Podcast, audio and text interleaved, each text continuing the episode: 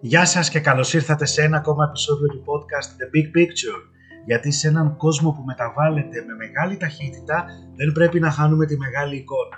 Σήμερα είναι Τετάρτη 19 Απριλίου και επί τη ευκαιρία να ευχηθώ σε όλες και σε όλους που έχουν την υπομονή να με ακούνε Χριστός Ανέστη, χρόνια πολλά, ευτυχισμένα για εσάς και τις οικογένειές σας. Και ευθύς αμέσως να περάσω στο σημερινό τρίτο επεισόδιο της σειράς στο οποίο θα αναφερθώ σε ένα εξαιρετικά ενδιαφέρον ζήτημα κατά τη γνώμη μου, το οποίο έχει διπλή υπόσταση.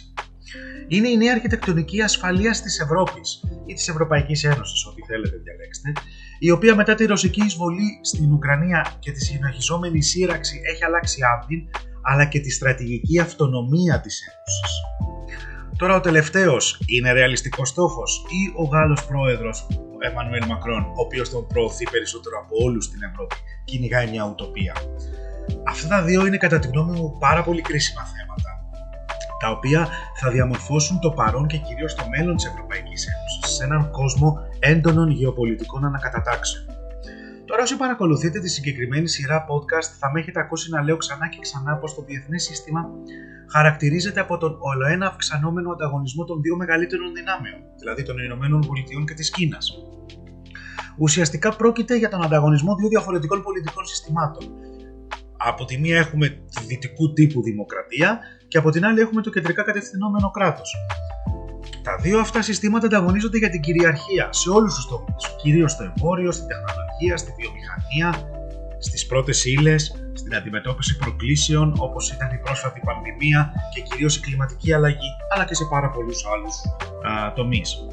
Και ενώ ο κόσμος μας συνέρχεται σταδιακά από τις επιπτώσεις της πανδημίας του COVID-19, αλήθεια το θυμάστε αυτό, ή είναι αρχαία ιστορία ήδη, κλείνω την παρένθεση, ο κόσμος μας έρχεται αντιμέτωπος με ολοένα μεγαλύτερες προκλήσεις.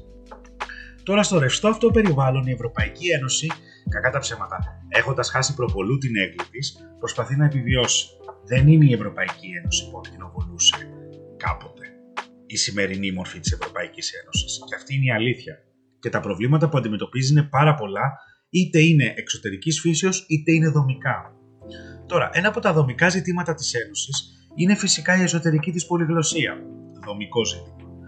Εντελώς αντικειμενικά τώρα, αν κάποιος το αναλύσει, έστω και επιδερμικά, επιφανειακά τελείως, τη δομή της Ευρωπαϊκής Ένωσης, θα καταλάβει πως η πολυγλωσία αυτή είναι αναπόφευκτη. Γιατί; Γιατί η Ευρωπαϊκή Ένωση τι είναι, ρε παιδιά, είναι μια υπερεθνική ένωση ανεξάρτητων και κυρίαρχων κρατών που διατηρούν τα δικά τους ανταγωνιστικά πολλές φορές συμφέροντα. Άλλα συμφέροντα και άλλες προ... άλλες προτεραιότητες έχει η Ιταλία, άλλες η Δανία, άλλες η Πολωνία, άλλες η Ελλάδα, άλλες η, Πορτογαλία. η Πορτογαλία. Ένα παράδειγμα.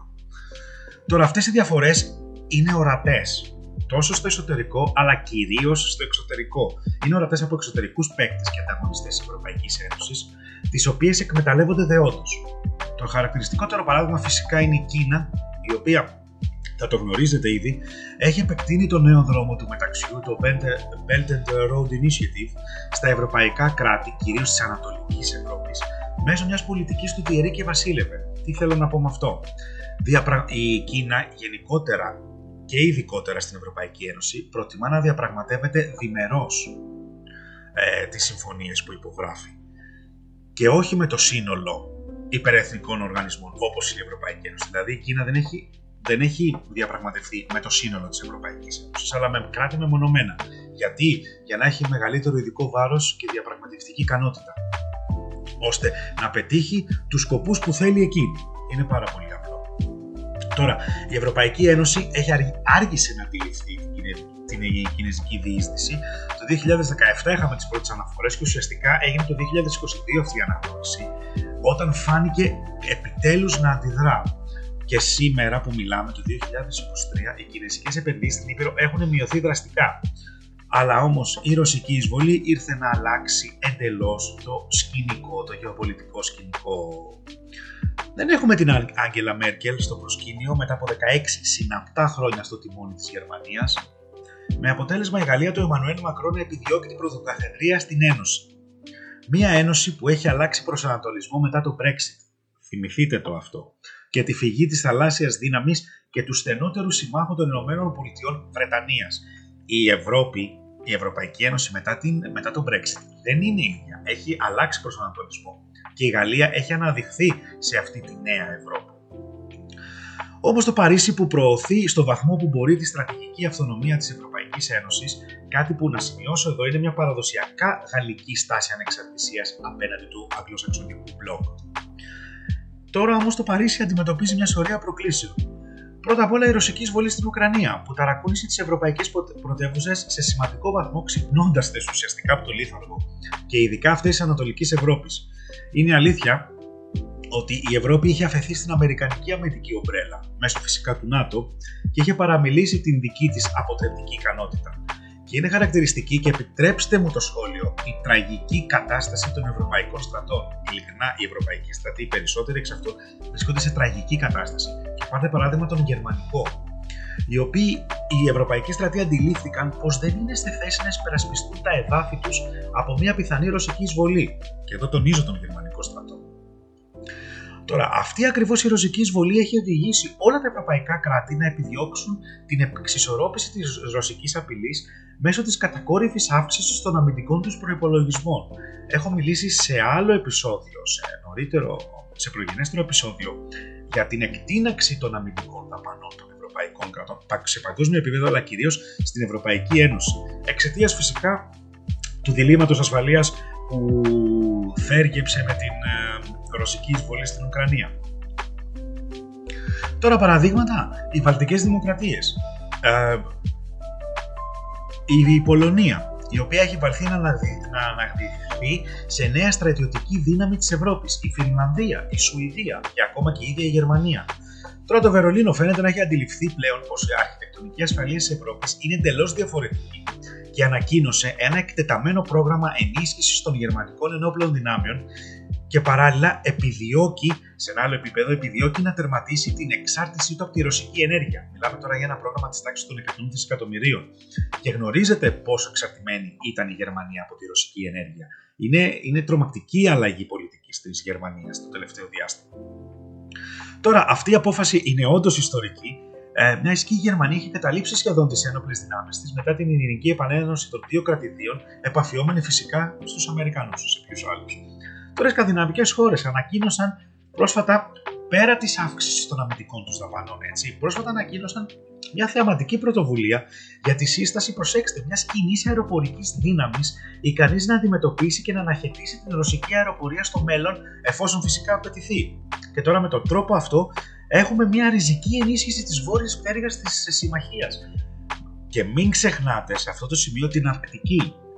Μην ξεχνάτε την Αρκτική. Το ΝΑΤΟ έχει βλέψει στην Αρκτική και ειδικά η Ρωσία έχει βλέψει στην Αρκτική. Γι' αυτό θα μιλήσω σε ένα, μετα, σε ένα επόμενο επεισόδιο, οπότε κρατήστε το ενδιαφέρον σας.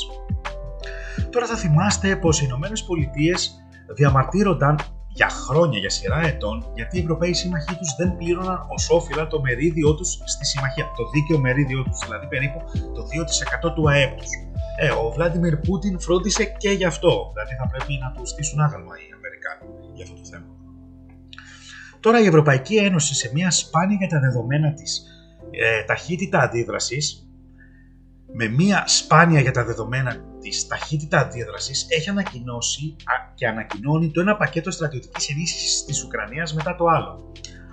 Αν και οι ευρωπαϊκές αμυντικές βιομηχανίες φαίνεται να μην μπορούν να τα απεξέλθουν των Ουκρανικών αναγκών.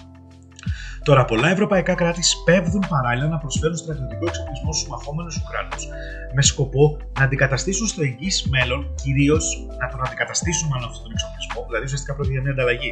Στέλνουν σοβιετικής προέλευσης εξοπλισμούς στους Ουκρανούς, που είναι οι, οι Ουκρανοί είναι πολύ εξοικειωμένοι με αυτόν και έχουν σκοπό να τον αντικαταστήσουν με σύγχρονο Αμερικάνικο εξοπλισμό, δηλαδή με καλύτερε τιμές. Τώρα, με την αρχιτεκτονική ασφαλείας να έχει αλλάξει δραματικά, τα ευρωπαϊκά κράτη επιδιώκουν την ένταξή τους τόσο στο ΝΑΤΟ ως εξωτερική εξισορρόπηση της ρωσικής απειλής. Και μιλώντας για ΝΑΤΟ, ουσιαστικά μιλούμε την αύξηση, την, εννοούμε την αύξηση της εξάρτησής τους από τις Ηνωμένες Πολιτείες. Έτσι. Και φυσικά την ίδια τη στρατιωτική ενίσχυση των κρατών. Τώρα, η ουδέτερη Φιλανδία έχει γίνει ήδη το 31ο μέλος της συμμαχίας και η Σουηδία περιμένει την τουρκική, την τουρκική έγκριση η κλασική, το κλασικό αλυσβερίσι των Τούρκων. Τώρα, οι επιπτώσεις για τη Ρωσία είναι σημαντικές, μιας και η Βαλτική μετατρέπεται σε ανατοϊκή λίμνη. ενώ το ΝΑΤΟ φτάνει σε απόσταση αναπνοής στη δεύτερη μεγαλύτερη ρωσική πόλη, αυτή της Αγίας Πετρούπολης. Ω προς αυτό, δεν νομίζω ότι ήταν πάρα πολύ επιτυχημένη η ρωσική εξωτερική πολιτική. Αλλά αυτό είναι ένα ζήτημα το οποίο θα μας απασχολήσει πάλι σε ένα άλλο επεισόδιο. Θα μιλήσουμε αναλυτικά για τη Ρωσία. Τώρα, σε ένα διαφορετικό επίπεδο, η Ευρωπαϊκή Ένωση, σε μια έκφραση ρεαλισμού, αναγνώρισε πως η στρατηγική της αυτονομία είναι κρίσιμη για την επιβίωση ουσιαστικά του μπλοκ στο νέο ανταγωνιστικό περιβάλλον που σταδιακά σχηματίζεται. Τώρα, βέβαια, αυτή η στρατηγική αυτονομία είναι ένα ζήτημα ακόμα προς συζήτηση στους υπόλοιπους της Ένωσης, εξαιτίας, όπως είπαμε, του περίπλοκου δομικού χαρακτήρα της. Αφενός τώρα, αφορά τις ευρωπαϊκές επιχειρήσεις που δραστηριοποιούνται στην Κίνα, οι οποίες έχουν δεχθεί μεγάλης κλίμακας κατασκοπία από το Πεκίνο, κατά τη συνήθη κινέζικη τακτική, η οποία παραβιάζει κατά συρροή κάθε έννοια πνευματικών δικαιωμάτων. Τώρα, οι ευρωπαϊκές επιχειρήσεις, προκειμένου να επιβιώσουν σε ένα ακραία ανταγωνιστικό διεθνές περιβάλλον, οφείλουν πρώτα απ' όλα να προστατεύσουν αποτελεσματικά την πνευματική τους ιδιοκτησία, αλλά ταυτόχρονα να μην χάσουν και την τεράστια κινέζικη αγορά. Οπότε καταλαβαίνετε γιατί ε, άσκηση ισορροπίας μιλάμε. Τώρα, η Ευρωπαϊκή Ένωση πρέπει να εξασφαλίσει αυτάρκεια σε κρίσιμους βιομηχανικούς τομείς για με τον ίδιο σκοπό, τη μελλοντική επιβίωση και ανάπτυξη της ευρωπαϊκής βιομηχανία. Εδώ τώρα θα θέλω να συμπληρώσω πως η Ευρωπαϊκή Ένωση, η ΕΕ, θα πρέπει να αποδεσμευτεί τελείως από τη ρωσική ενέργεια. Και μάλιστα σύντομα. Αλλά αυτό δεν σημαίνει ότι θα πρέπει να δεσμευτεί σε κανενός άλλου διεθνούς παίκτη αποκλειστικά την, ε, την παροχή ενέργειας. Ακόμα και αν πρόκειται για την Αμερική. Τώρα η αλήθεια είναι πως η Ευρωπαϊκή Ένωση όντως έχει κινηθεί όλο το προηγούμενο διάστημα πάρα πολύ γρήγορα προς την κατεύθυνση απεξάρτησής της από το ρωσικό αέριο και πετρέλαιο. Αν και ακόμα πάρα πολλά ευρωπαϊκά κράτη λαμβάνουν ενέργεια από τη Ρωσία, η οποία φυσικά και την εργαλειοποιεί προκειμένου να προωθήσει τους δικούς τους, τους της στόχους. Αυτό εννοείται, δεν περιμέναμε κάτι καλύτερο από τη Μόσχα. Τώρα, ένας άλλος σημαντικός άξονας της στρατηγικής αυτονομίας είναι ίσως ο πλέον περίπλοκος, καθώς αφορά την άμυνα και την ασφάλεια, δηλαδή την σκληρή ισχύ. Μιλάμε για τον σκληρό πυρήνα της ισχύω πλέον, η οποία είναι το πιο δύσκολο πεδίο για την Ευρωπαϊκή Ένωση. Τώρα υπάρχουν κράτη-μέλη με προεξέχουσα τη Γαλλία τα οποία δεν εμπιστεύονται τον κατεξοχήν πάροχο ασφαλείας της Ευρώπης, τις ΗΠΑ δηλαδή. Ειδικά μετά την πρόσφατη ακύρωση από την Αυστραλία του συμβολέου για τα γαλλικής κατασκευής συμβατικά υποβρύχια και την αντικατάστασή τους από τα πυρηνοκίνητα αγγλοαμερικανικής κατασκευής. Είναι η περίφημη ΑΟΚΟΥ που εξόργησε το Παρίσι πρόσφατα, για να δείτε πω τα πάντα είναι, είναι συνδεδεμένα στον κόσμο και στις διεθνείς σχέσεις.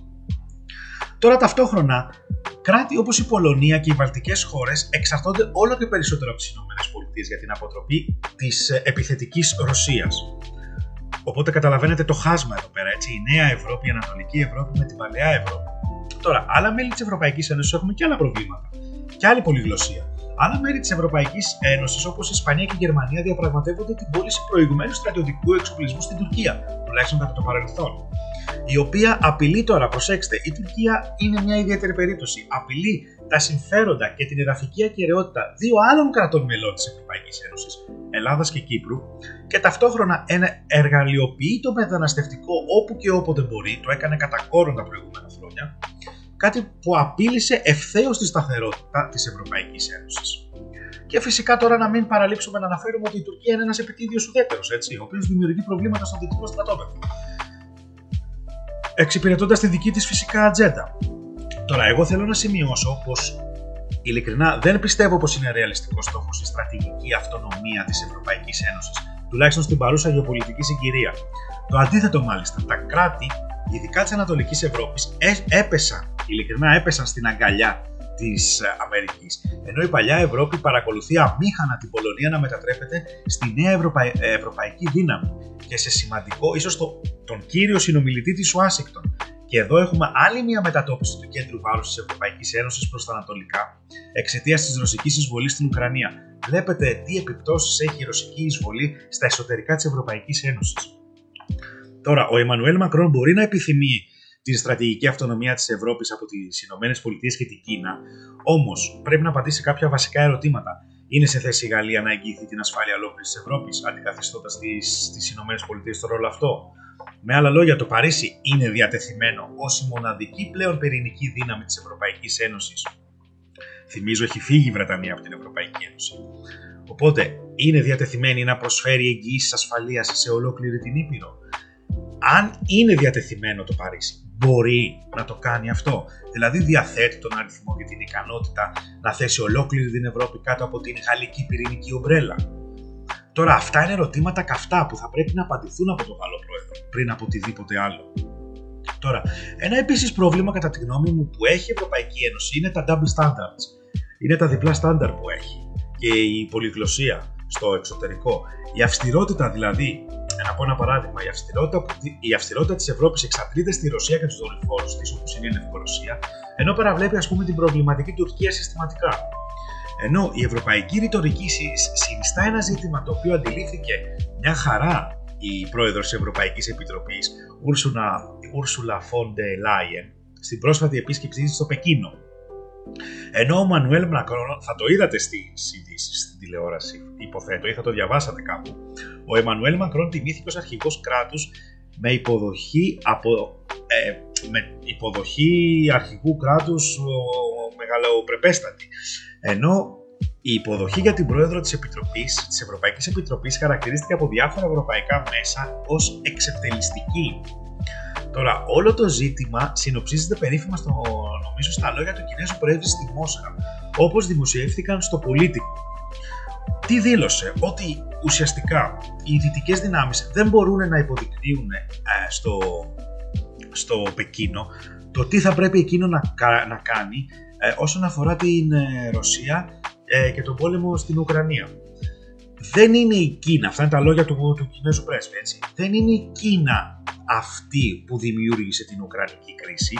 Δεν είναι η Κίνα που είναι, δεν είναι η Κίνα εκείνο το μέρος που ε, προσφέρει όπλα σε κάποιο από τα δύο μέρη του, της, ε, της σύραξης.